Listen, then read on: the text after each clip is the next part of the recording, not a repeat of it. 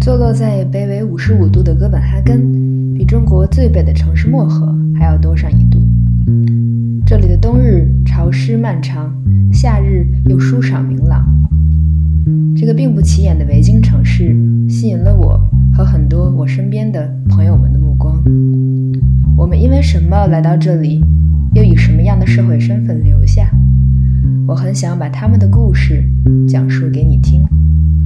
欢迎来到北纬五十五度，一个分享在丹麦生活中的闲杂琐事、社会新闻、职场经验的平台。第一期节目请到了我非常好的一位朋友。那因为在丹麦华人圈子比较小，所以想让大家更多的关注到这个故事的本身，而不是想对号入座到某一个某一个人。呃，所以呃，在故事里呢，我们就想给我这位朋友当下起一个好听的名字。那这位小姐，今天你的名字叫？嗯，我们在吃蛋挞，我就叫蛋挞吧。OK，蛋挞小姐，欢迎来到，嗯啊，欢迎和我一起度过了这个愉快的周五，然后同时讨论一下我们这个 podcast 呃可以发展的一个路线。嗯，那我对我跟蛋挞小姐是从什么时候开始认识？嗯，我们其实就是从你那个群里认识的。嗯，我记得那个时候你有一个线下的活动，然后我就亲自见识到了花卷先生。OK，嗯，然后没有没有被吓走，没有没有，非常非常荣幸。然后我们私下见了几面，然后面基吃了几次饭，觉得还挺投机，饭都很好吃。还蛮投机，所以觉得，嗯，也更多的了解了一下蛋挞小姐的一些经历，然后我觉得还呃很有趣，然后很想分享给大家。那我们就直接入主题，嗯，蛋挞小姐出国，每一次说到这个名字都要笑一下。蛋挞小姐出国也很久了，也是一个老哎呀，是啊，老海归呢都没有规矩。嗯，对，嗯，我我是一二年嗯出国的，当时去的是芬兰，啊，OK，、嗯直接往北上，是北上，嗯，对，然后呢去了一趟奥地利交换，接着就来到了丹麦。那当时最开始为什么选择去芬兰？其实当时就是想来丹麦的，这不丹麦当时收学费嘛，芬兰他不收那个时候，嗯，所以就决定还是去芬兰。而且你看我是个上海人，我就想去一个跟上海不太一样的地方，一个安静的、没有人的、那真是清的地地方。OK，那呃，在芬兰或者在奥地利有什么比较印象深刻的经历？嗯芬兰，嗯，芬兰是一个非常小众的国家，然后芬兰人呢也比较内向，但是我在芬兰学会了两件事情，第一个是我学会了桑拿浴，然后对我也很享受洗桑拿浴这个这个活动，嗯，第二是。嗯，我学会了生火，学会了去森林里生火。你可以想象芬兰是多么的偏僻的地方，在那儿学习的东西是什么。而且，嗯，我还学会吃甘草汤，哇就是那种黑色的糖，我觉得很好吃。太厉害了！那看来 真的想吃甘甘草糖，要去一趟芬兰，啊、因为在不用丹麦。不用的，丹麦也有卖的。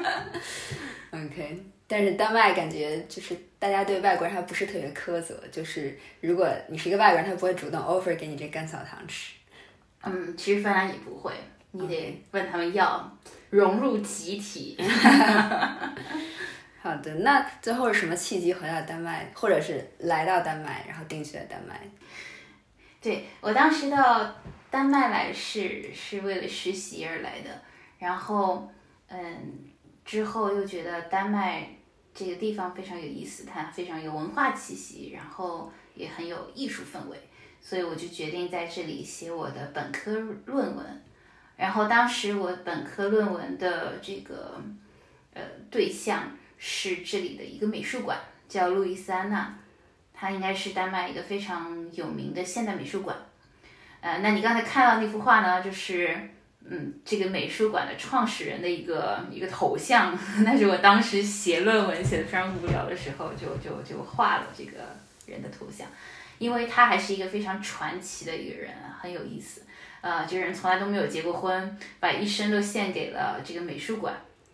他当时买下这个美术馆的时候，那块地是一块墓地，但是他觉得如果呃一块地可以造福活着的人的话，为什么他要他要留守给死人呢？所以他就嗯把这块地买下，建了一个当代美术馆。那我不知道你有没有去过那里？这这个美术馆是面朝大海，春暖花开的一个地方。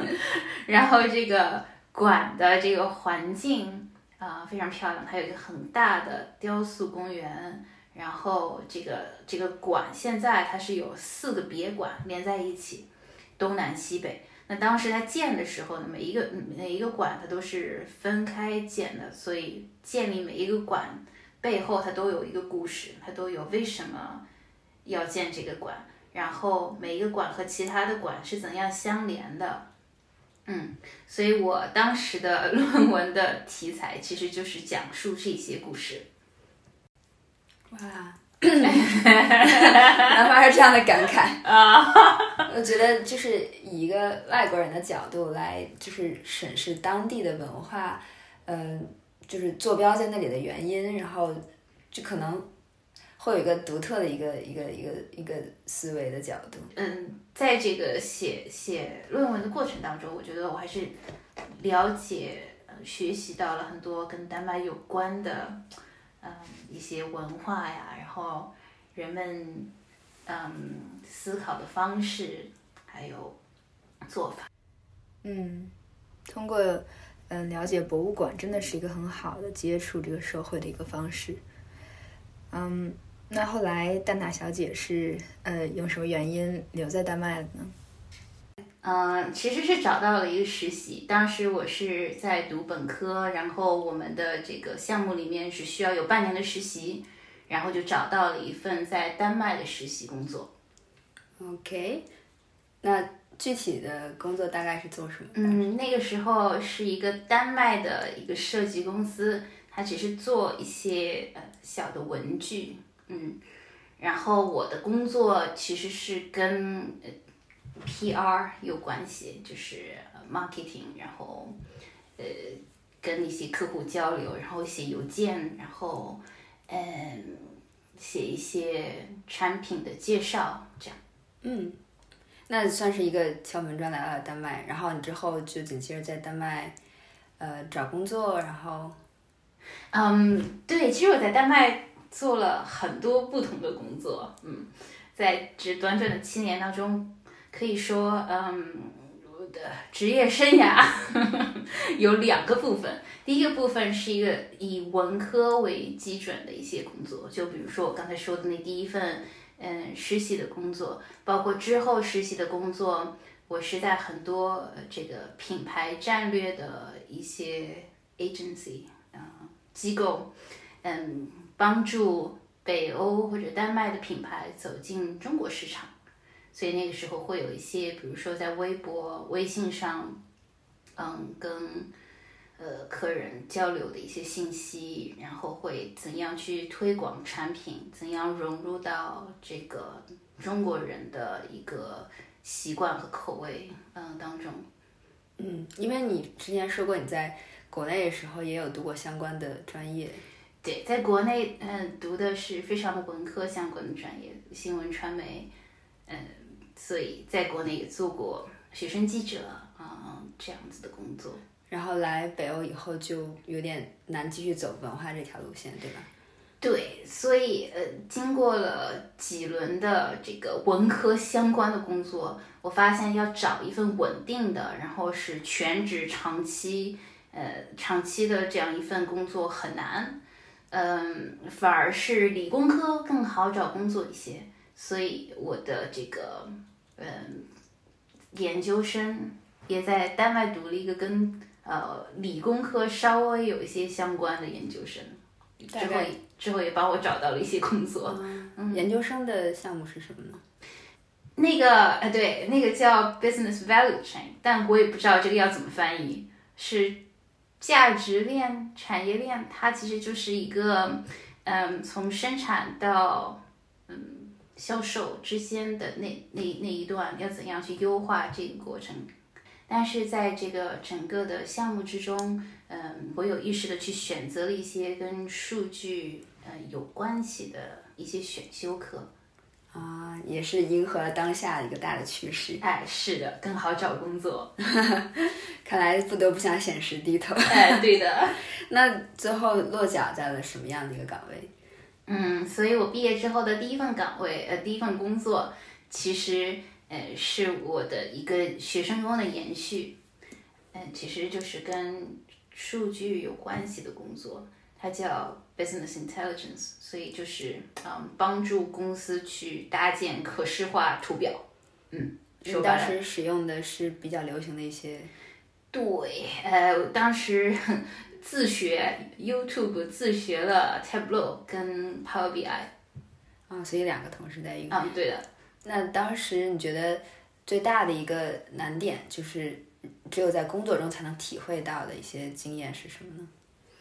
嗯，我觉得这个工作的特殊的一点是，他们把我招进的这个岗位是一个从零开始的岗位，之前没有人做过跟数据有关系的工作，至少在那个招我的部门，没有人从事过数据有关系的工作。嗯，所以我必须要自己摸索，嗯，我的工作内容包括。其实不单单是使用那些工具，还有，嗯，为什么要使用那些工具？呃，他们需要什么数据？跟谁要那些数据？所以我必须要自己摸索所有的事情。呃，而且我的老板并不能告诉我我的工作内容是什么，所有的事儿都要你自己你去想办法探索，然后跟不同的部门的人聊天。嗯。那听起来很像是一个大公司里面的一个小的一个 startup，就是你需要自己创新，自己去探索。是这样的，而且还没有人管你，没有 budget。那也是从零到一自己搭建一个，是一个项目，也是很有成就感的一件事。是的，所以这个过程，嗯，也为我今后的工作提供了嗯很好的基石，因为确实是建立一个团队，然后是从零到，对我我离开的时候已经有一个小小的团队。那你为什么后来又换了一个公司？嗯，其实是有各方面原因的。呃，就就一个很重要的契机呢，是当时哎那个公司嗯遭到黑客的攻击。天。对，然后呢，就我们所有的系统都被黑了。嗯，呃，你你说我我一个做数据的，呃，你你没有系统就没有数据，没有数据我就不能做我平时做的那些事儿嘛。所以当时，嗯，我的工作内容就就变得非常含糊，就就变成了，嗯，其他的部门他们需要一个临时的人手，我就去帮助他们，嗯，所以我当时就觉得可以去看一下其他的工作，然后就申请了我现在的这个公司的工作，嗯，好，我这是一个非常 dramatic、非常戏剧性的一个一个经历，当时非常戏剧性的。那我听说现在。呃，蛋挞小姐也也在尝试就转变一个路线，然后也有想回到自己的老本行，跟你本科学习内容相关一点，就是从数据这边又跳回到以前的这个这个方向。嗯，我觉得人都是就是不满足的，就当你做了一件事情时候，你又会想到想做另外一件事情。呃，当时我。之前的一些工作，就是我刚才说的跟文科非常相关的一些工作，嗯，那些公司录取我的原因是因为我是一个中国人，我会说中文，然后他们有很多跟跟中国市场相关的内容，我可以帮他们，嗯，做那些事情。所以当时我的想法是什么时候我可以以一个非中国人，或或并不是因为我是一个中国人的缘故，嗯。而被录取到一个职位，那呃，在数据这个方面，我现在的工作就跟我是从中国来的，还是去，还是还是会说中文或者怎么样，没有任何的关系。我现在的工作内容跟国籍呃没有关系，但是呢，你又会怀念当时的那些工作，因为毕竟你有你的母语，呃，语言文字，嗯，跟你的客户交流，那还是非常有意思的。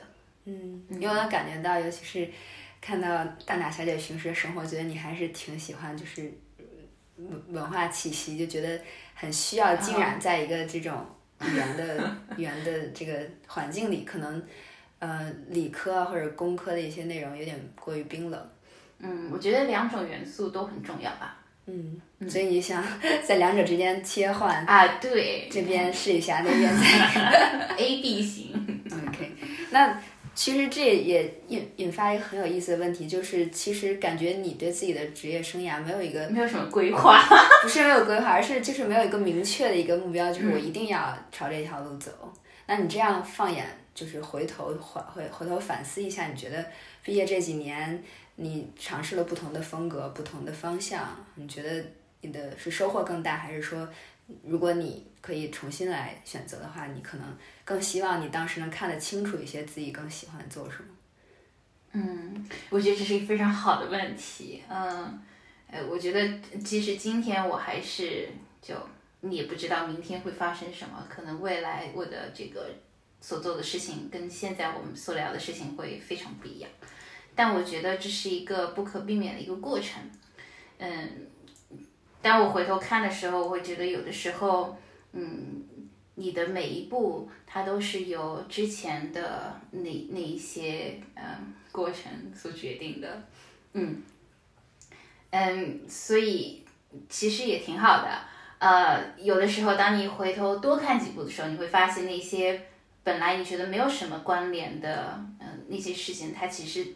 内在是有一些联系的，然后他们会把你带到你现在所在的位置。可以举一个简单的例子吗？比如说你有什么机遇，你觉得是通过之前的联系而搭建而成？嗯，就比如说我呃研究生毕业之后的第一份工作，那个被黑客公司 黑了的公司，黑客黑了的公司。嗯，对我我。我之所以会得到那份工作，是因为我之前在那里做学生工。我之所以嗯会在那儿做学生工，是因为嗯这个公司当时录取我的那个部门的一个人，跟我在芬兰所学的那个专业是有关系的。然后当时有一个 network 有有一个呃活动，然后他也在那里，所以我们就了了解了就。彼此，然后又聊天。嗯，当时我当然不会知道，就是我再过几年就要在他的那个部门里工作了。但是现在你回头一看，你会你就知道，呃，这两这两件事情之间是有联系的。嗯，我觉得这个其实，在也是在北欧职场是一个很重要的一点，就是可能容易被大家忽视一点，就是其实 networking 特别重要。嗯，是的，对，就是我们反而会觉得，好像北欧是一个很清廉的社会，就是熟人之间的关系。不会影响你的未来，不像可能国内你会觉得熟人的关系可能关关系网会更重要一些，但实际上反而相反，因为这个社会是的结构特别小，所以每一个人的关系反而对你生活的影响的比重会更大一些。对，嗯嗯，其实北欧是一个非常以信任为基础的一个社会，所以。当你的老板或者你的嗯公司想要招人的时候，他经常会问员工你有没有熟人，你可以推荐，你知道他可以做好这份工作。呃，就像你说的，这是一件很重要的事情。所以越而且尤其是因为这个现象，导致有可能呃公司的一些岗位还没有放出来，其实已经招完了。哎，是的，经常的事情。所以 内招。对，所以听众朋友们，如果有有想求职的这个想法的话，一定。多问一下你身边的学长学姐，然后问一下你认识的人，看看他们的公司有没有一些岗位适合你，这个可能是最高效的一个方式。是的。OK，那本期节目的最后，想问一下蛋挞小姐，你有没有什么短期的小目标或者小愿望，在节目里可以许下？嗯，当然小愿望就是可以回国了。就自从新冠之后就没有 就没有回家了，有两两年多。嗯，是的，可能这是在。至少是在欧洲，很多大部分人的心愿都是尽快能回国。好吧，那我们这期节目就先到这里了。第一期节目，嗯，可能呃内容比较洋洋洒洒，然后也希望给大家。